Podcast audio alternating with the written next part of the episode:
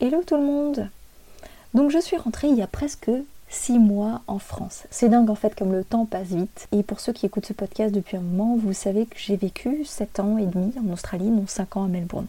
La décision de rentrer était une décision de famille car une personne dans la famille de mon conjoint est malade et on a décidé d'être plus proche de cette personne mais aussi on voulait en fait que notre enfant grandisse avec ses grands-parents. Donc c'est quelque chose qui nous tenait très à cœur. Ce que j'avais envie de faire, de vous parler surtout, c'est faire le bilan en fait et de vous parler de mes impressions, les hauts, les bas et simplement des choses que j'ai observées. Je pense toujours que c'était la bonne décision de rentrer en France, mais je n'étais vraiment pas préparée au, changement et surtout j'ai complètement sous-estimé la transition qui, est difficile, qu'on a vécue et d'ailleurs qu'on traverse toujours. Je pense que vraiment la difficulté, c'est la perte de, de repères et donc la perte de routine surtout, parce qu'on n'avait pas de chez nous pendant un moment. On vivait dans des logements temporaires pendant à peu près deux mois et demi. Euh, mon fils n'avait pas de crèche, donc pour lui c'était une perte de repères parce que euh, bah, il adorait sa crèche, il adorait euh, ses copains, il savait comment allait se passer ses journées, c'était fluide. Et là, bah, il était tout seul avec moi parce que bah, je travaillais pas à cette époque et mon conjoint a tout de suite trouvé du travail avant même d'aller en France. Donc tous les deux, on s'est un peu retrouvés perdus, même si on a vécu des super bons moments et des moments de qualité, c'est quand même c'est difficile de se réajuster à ce rythme-là. L'autre chose aussi surprenante, c'est que ben, on n'est pas revenu d'où on venait avant de partir en Australie. On s'installe en région parisienne et on n'avait euh, pas d'amis proches. En tout cas, moi, je n'avais pas d'amis proches et j'avais pas, j'ai pas de famille en fait dans cette région-là. Donc c'était un, c'était compliqué pour moi euh, de pas avoir cette communauté autour de moi. On n'a pas nos meubles, on n'a toujours pas nos affaires.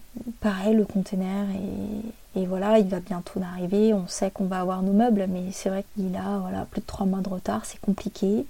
Pour moi aussi, une chose qui a été difficile, c'est la perte d'emploi parce que ben, ça fait partie de mon identité, j'aime travailler et je pense que j'en ai un peu voulu hein, à un certain moment à mon conjoint, parce que lui, en fait, euh, il a eu seulement une période de quelques semaines où il a pu profiter des vacances d'été, et puis après, il s'est remis au travail.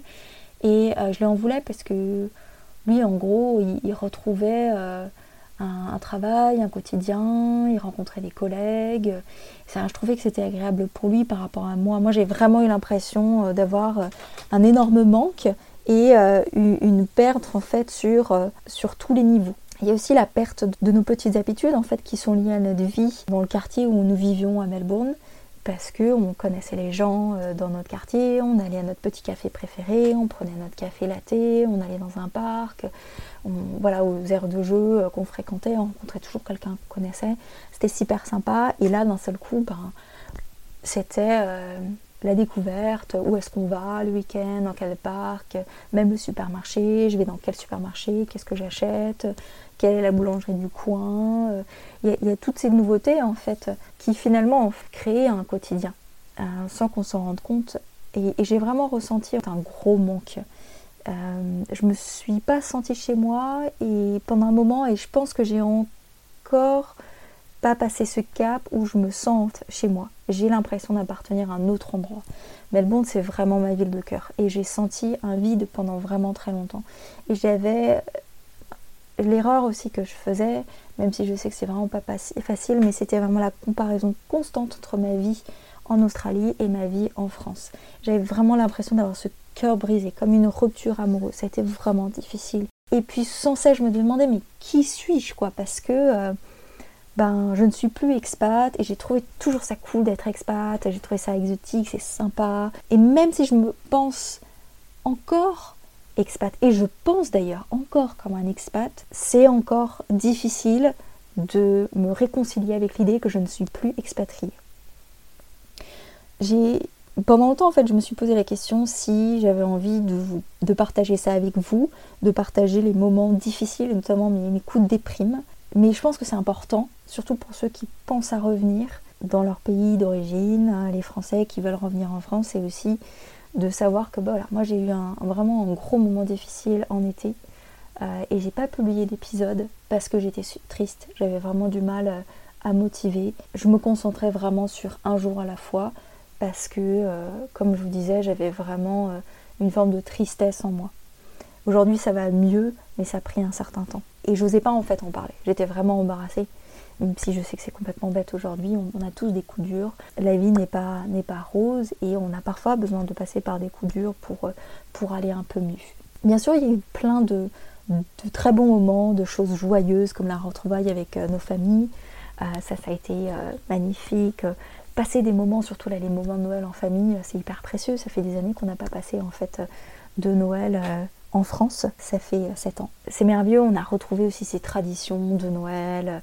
Là j'ai été euh, en Allemagne aujourd'hui et bah, j'ai retrouvé certaines traditions, par exemple pour Nouvel An on va manger une Neujahrsbrezel et en fait c'est une bretzel géante en brioche et c'est super bon. J'adore ça, j'adore les décorations dans les intérieurs allemands. Je trouve que ça fait très euh, pays euh, nordique.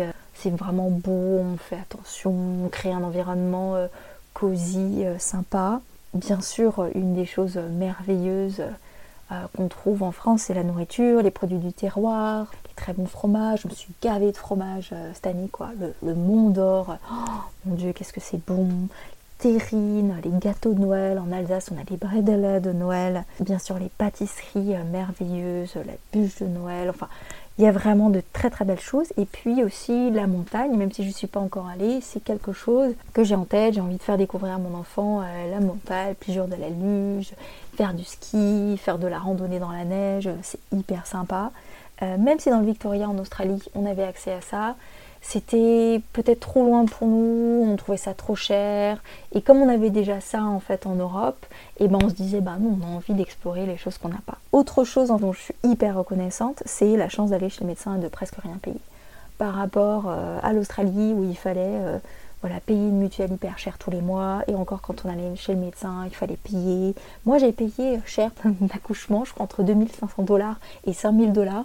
Donc euh, voilà, je suis hyper contente de retrouver le système français pour ça. La facilité avec laquelle je peux m'exprimer en français, c'est hyper confort. C'est hyper agréable parce que même si j'ai euh, vécu pendant longtemps en Australie et qu'à la fin euh, l'anglais c'était fluide, c'est vrai qu'il y a quand même des tournures de phrases, des blagues, la subtilité de la langue que j'avais pas encore complètement acquis. Et, euh, ça en français c'est quand même hyper, hyper agréable. La retrouver avec les copains et les amis, on a, mon conjoint moi, on a toujours voulu faire très attention à, à garder les relations euh, amicales qui nous étaient très importantes. On les a vraiment chéries, on les a entretenues et aujourd'hui retrouver des amis qu'on n'a pas vus depuis des années, mais les retrouver avec ce sentiment qu'on les a vus hier, ce sentiment d'être complètement à l'aise, ça fait très plaisir. Je mets merveille des bâtiments français euh, remplis d'histoire. On a des, euh, des villes, euh, magnifique, une architecture euh, différente dans, chaque région de France.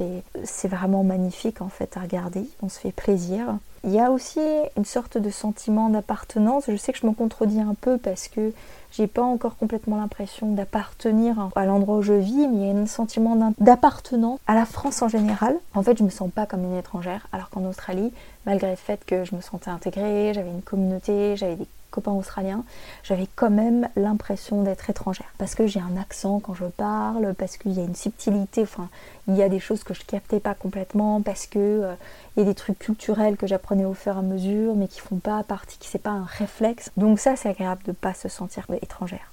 Il y a eu des hauts et des bas, mais j'ai vraiment cette volonté de construire une belle vie en France. C'est important pour moi.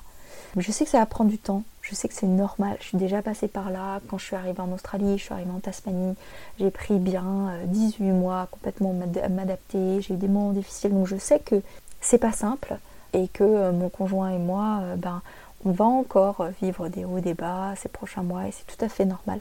C'est pour ça que je voulais vous le partager avec vous, pour pas que vous vous sentiez seul, pour un peu vous préparer à ce qui peut vous attendre si vous avez envie de rentrer en France. Voilà, j'espère que ça vous a plu. Euh, je vous souhaite une très très bonne année 2022. Euh, j'espère qu'elle sera belle, remplie de bonheur. Et surtout, n'hésitez pas à m'écrire sur Instagram. Dites-moi si vous avez envie que j'interviewe certaines personnes ou s'il y a des pays euh, dont vous voulez que je parle ou qu'il y a des sujets en particulier qui vous intéressent. Mettez-moi des commentaires, ça me ferait très très plaisir. Allez, je vous dis à bientôt. Au revoir.